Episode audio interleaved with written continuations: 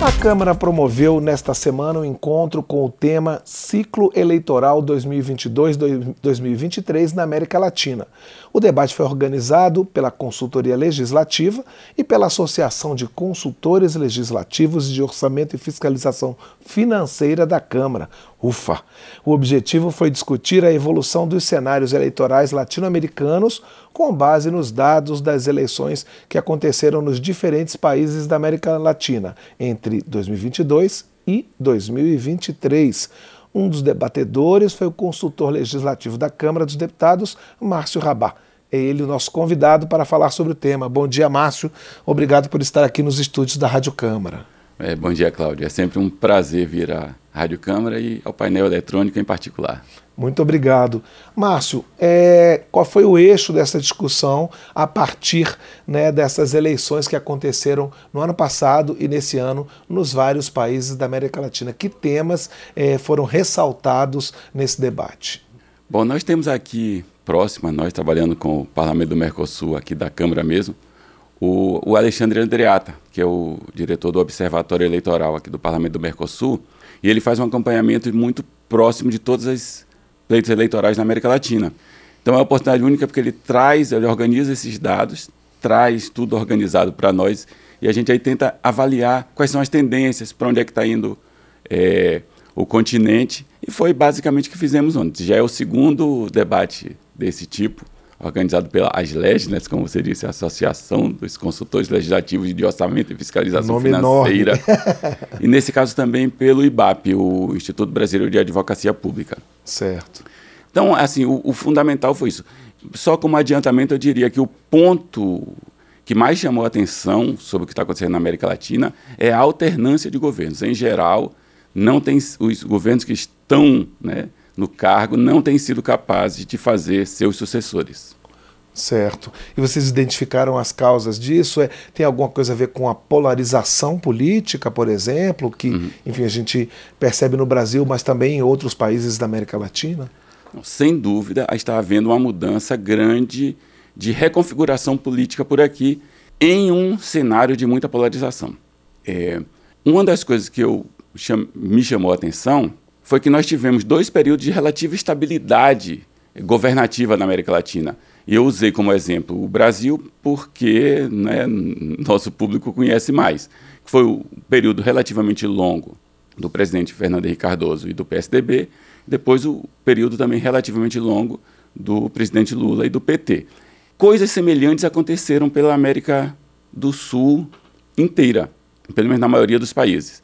Só que, de repente, essa situação mudou. É, e as disputas ficaram muito mais polarizadas, e, como eu disse inicialmente, os governos não estão conseguindo fazer seus sucessores. É, isso indica uma situação de instabilidade. E aí a nossa, a nossa discussão foi mais geral sobre as causas dessa instabilidade. Né? Certo. E, e, você falou uma coisa que me chamou a atenção. Quando muda, muda todo mundo junto, vocês percebem esse movimento é, é, mais geral dos países ou, ou não? Ou os países se desencontram, às vezes, nessas mudanças políticas? É, não é uma regra geral, mas quando a gente vai olhar a história da América do Sul, é, os processos políticos eles, eles guardam certa semelhança.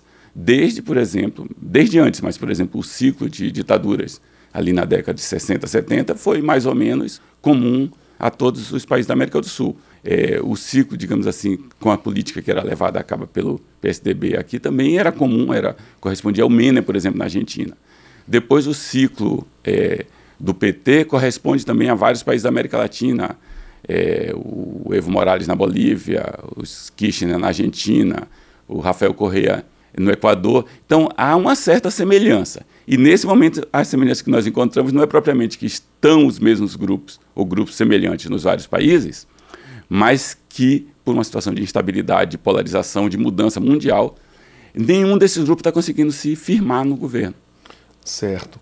Márcio, uma outra característica que a gente vem observando são episódios de violência né? Uhum. É, é, nas campanhas. Né? Então a gente teve o exemplo do Equador, né? que até uhum. um candidato foi assassinado e teve muita, muita violência. No Peru também, no final do ano passado para o início desse ano também, uhum. violência. A gente teve no Brasil a violência pós-eleitoral, né? Assim, uhum. uma semana depois da posse do, do novo presidente, a gente teve a invasão aqui do, do, dos prédios, dos, das sedes dos poderes. Ah, essa questão da violência também foi abordada por vocês? Foi abordada, sim, é, com menos ênfase, porque ela foi abordada, digamos assim, como consequência da instabilidade. Quando, digamos assim, as relações de poder num país, num continente, e nesse momento eu diria no mundo, estão mais ou menos claras, né? quem, quem manda, quem não manda, quem manda mais, quem manda menos, é, ao mesmo tempo isso tende a uma certa estabilidade. Nesse momento está havendo grandes disputas de poder, não só na América Latina, né? o mundo está se reconfigurando. Isso tem repercutido aqui com muita clareza. Então eu, eu, eu tentei separar dois, dois fatores que eu acho que mostram é, que são centrais ultimamente. É, aquele grupo que é, chegou ao governo de vários países da América do Sul, mais ou menos ao mesmo tempo, que aqui no Brasil seria representado pelo PT, mas como eu disse, tem o Correia no Equador, tem o Kirchner, eles estão se mostrando capazes de manter o seu campo político aglutinado. Perca ou ganha, eles são os grupos que representam aquele campo, o Evo Morales, o Correia, etc. No entanto, o, os seus opositores é que estão se reconfigurando claramente. É, norma, normalmente, eu acho que hoje em dia está até difícil aplicar esses votos, mas o que normalmente nós chamamos da direita ela está se reconfigurando, inclusive porque ela vinha perdendo as eleições, né? Ela está se reconfigurando não só com mudanças internas importantes, mas mundialmente num quadro de muita muita violência. É, essa violência política, essas mudanças de governo, essa instabilidade, não é só aqui. Na Europa está acontecendo coisas muito semelhantes. Certo. Eu, queria, é, vocês, eu imagino que vocês tenham falado de, também de casos particulares, né, uhum. dos países como um todo. Eu queria citar alguns, começando pelo mais recente, que foi é. a eleição na Argentina, uhum. no fim de semana passado. Né? O que, que vocês debateram sobre a, a vitória do Milei na Argentina e, e a futuro, inclusive, das relações, porque a, a, a, Argentina nos interessa particularmente porque a gente tem relações comerciais bem consolidadas, tem uma fronteira uhum. significativa com a Argentina. Como é que foi a análise de desse, desse debate em relação à Argentina? Bom, Cláudio, eu, eu confesso que no começo eu até fiquei com um pouco medo, porque estava tão em cima da eleição argentina que eu pensei, nós só vamos falar da Argentina e o, objetivo não era esse, né? Mas é claro que pesou bastante esse caso, porque ele é um caso, é, ao mesmo tempo, parecido com os outros, né? Naquele sentido que eu falei antes. Em todos os países, em geral, o grupo que está no governo está perdendo. Esse foi um caso que aconteceu na Argentina. O representante do peronismo né, não conseguiu fazer o sucessor.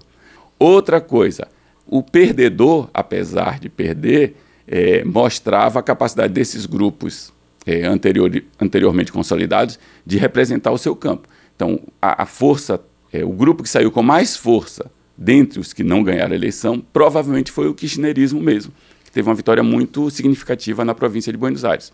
E o, o terceiro fator é que são candidaturas, é, principalmente, muito disruptivas em relação à a, a, a, tradição política daqui e mesmo a tradição política de se fazer campanha. Né?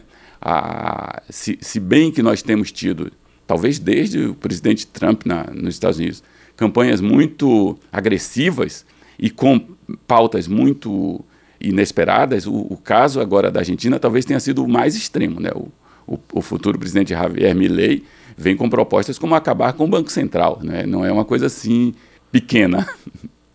Certo. É, outro caso é Venezuela, que está sempre na berlinda, né? enfim, é, dentro até desse universo de polarização política, a Venezuela é sempre colocada como um exemplo de radicalismo, né, de destoar do, do, do resto do ambiente. O que foi falado sobre Venezuela?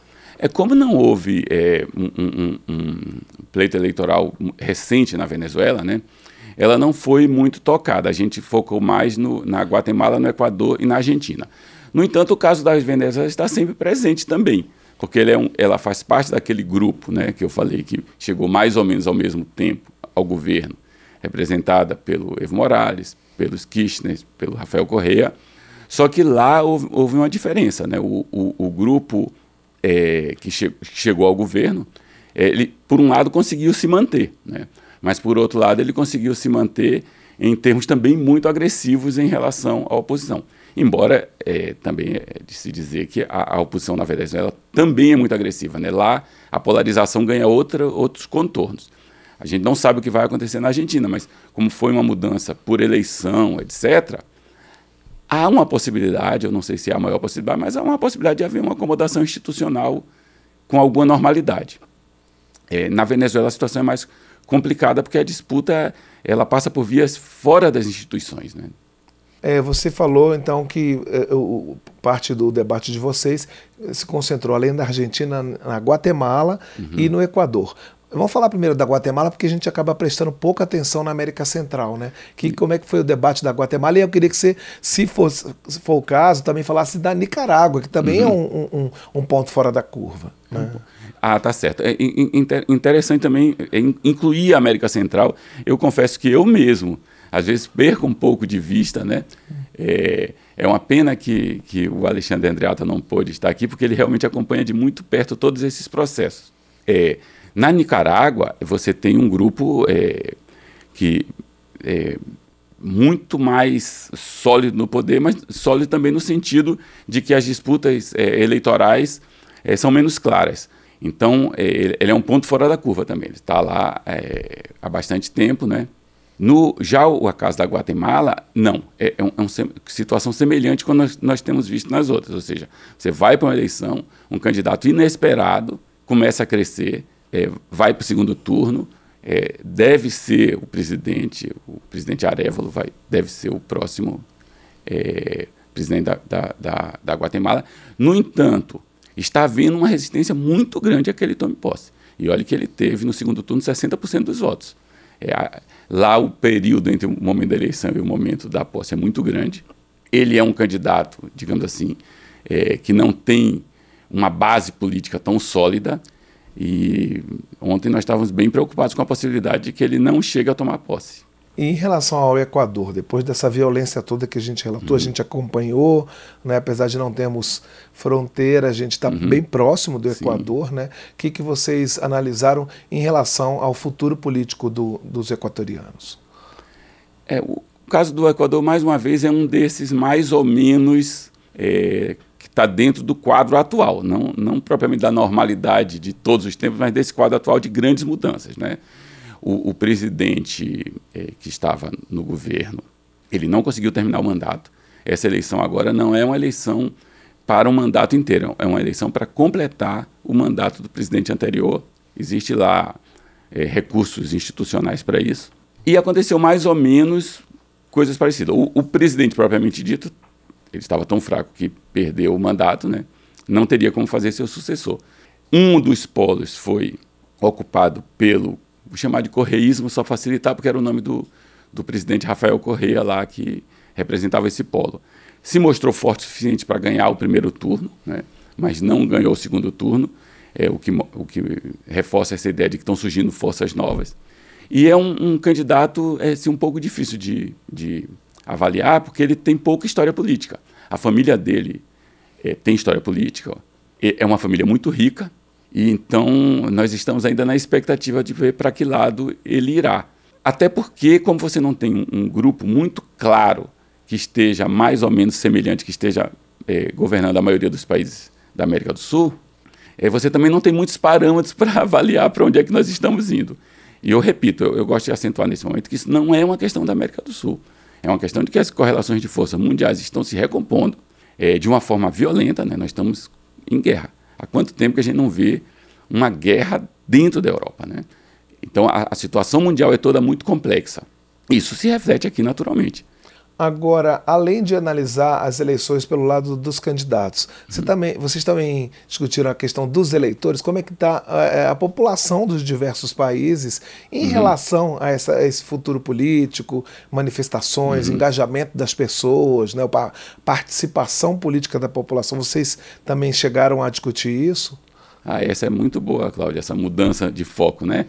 É, porque, claro que mesmo o que acontece lá no campo dos candidatos, em alguma medida, afinal isso é a democracia, né, reflete o que está, o que está acontecendo no, no campo dos eleitores. E aparentemente, né, como eu disse, foram 15 ou mais eleições nos últimos tempos na América do Sul e a oposição ganhou praticamente todas, é um ou dois casos de, de exceção, e com candidaturas é, inesperadas, né, que se, que se é, posicionam muitas vezes claramente como candidaturas antissistema. Portanto, mostra que a população não está satisfeita. Isso é um, isso é um ponto forte, importante. Não só não está satisfeita, como está disposta a se mobilizar. Né? Vai para a rua, às vezes com exageros. É, e, e eu, tenho insistido nisso, é até chato, mas isso não é um fenômeno da América do Sul. Isso está acontecendo é, no mundo todo. Né? É, na, na, Europa é claríssimo, inclusive porque as condições de vida na Europa é, degradaram muito rapidamente né, com, a, com, a, com a situação causada pela, pela guerra. Talvez a guerra em si tenha afetado mais até a população da Europa do que da América do Sul. Aqui nós temos os nossos problemas tradicionais, né? E todos os lugares teve o, a, o acréscimo de problema que foi a pandemia, né? Que é um problema sério de saúde pública, mas também econômico. Afetou grandemente a vida das pessoas. Certo. Márcio, para a gente encerrar, eu queria que você falasse assim, que, quais são as próximas eleições? Vocês falaram de futuro também, uhum. de próximas eleições, de próximas mudanças nos uhum. países da América Latina? É como nós tivemos um ciclo grande de, de eleições recentes, né? É, não, não, a, a, as, as outras tendem a demorar um pouco, né? Mas provavelmente a, a eleição mais importante do próximo ano é a do México. O México é, faz parte de um grupo de países que estavam um pouco fora daquele, daquela onda inicial, é, países que têm, em, em, que, digamos assim, a oposição não chegava ao governo durante muito tempo. É, a Colômbia, o México são dois casos muito claros, e até certos pontos o Chile, que é, oscilava muito entre os mesmos partidos, né?